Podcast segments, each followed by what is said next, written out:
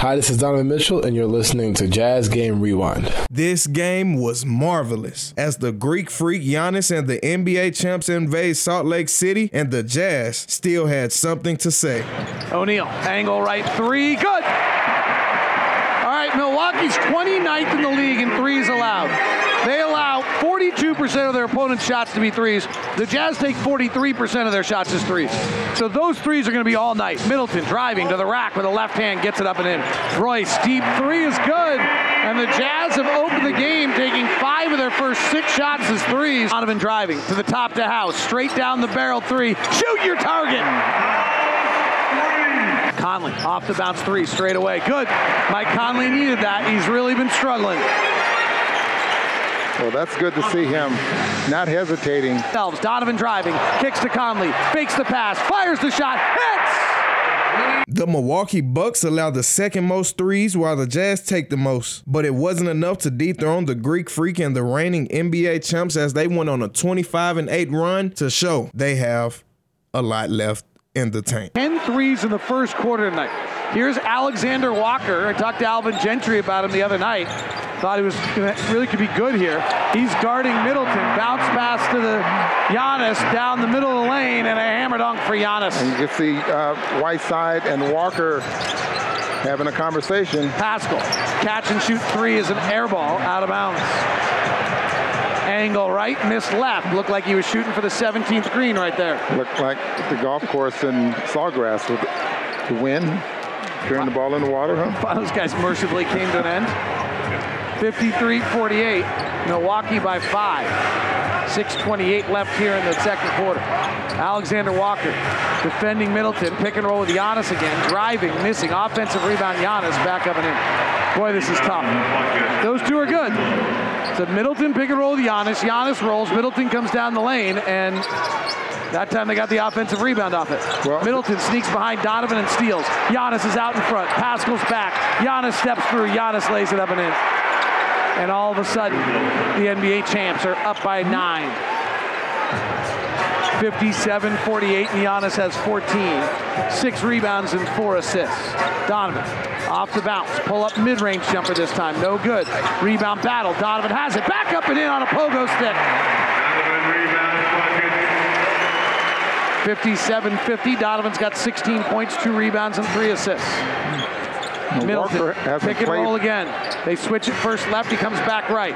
Now he's bumping and backing on Alexander Walker. He puts a shoulder to him, fades back, hits. Giannis was absolutely absent. I mean, he was stuck like a deer, or should I say a buck in headlights. The Jazz did no backing down though as they went on a 10 0 run to take the lead in the third quarter while Giannis didn't score a point at all. The Jazz outscored the Milwaukee Bucks 34 23. Lobbing it up top on a flare to Conley for an open three off a Gobert pick. And Mike Conley, who's having a fabulous game, nails it. Conley, seven of nine, leads the Jazz with 18 points, has four threes.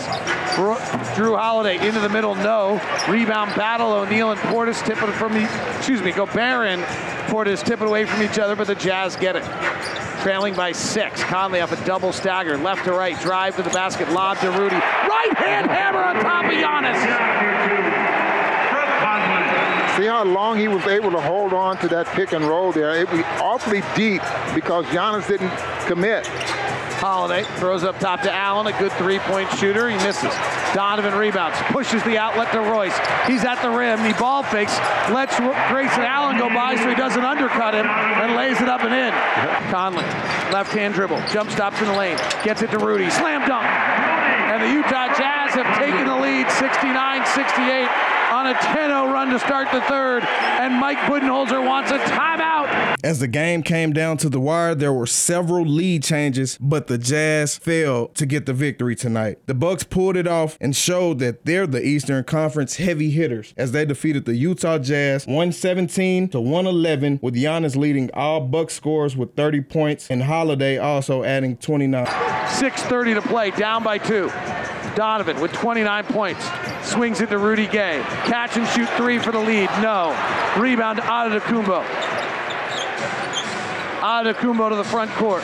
Lines up Gobert. Driving the lane. Floats it over him and scores. Still some very good defense there by Rudy. I mean, he was just turned out to be a better shot. Rudy probably missed blocking that shot by a fingernail. 104 100. Donovan, left side drive, crosses over, gets in the lane, frees himself, misses the shot, rebound Antetokounmpo.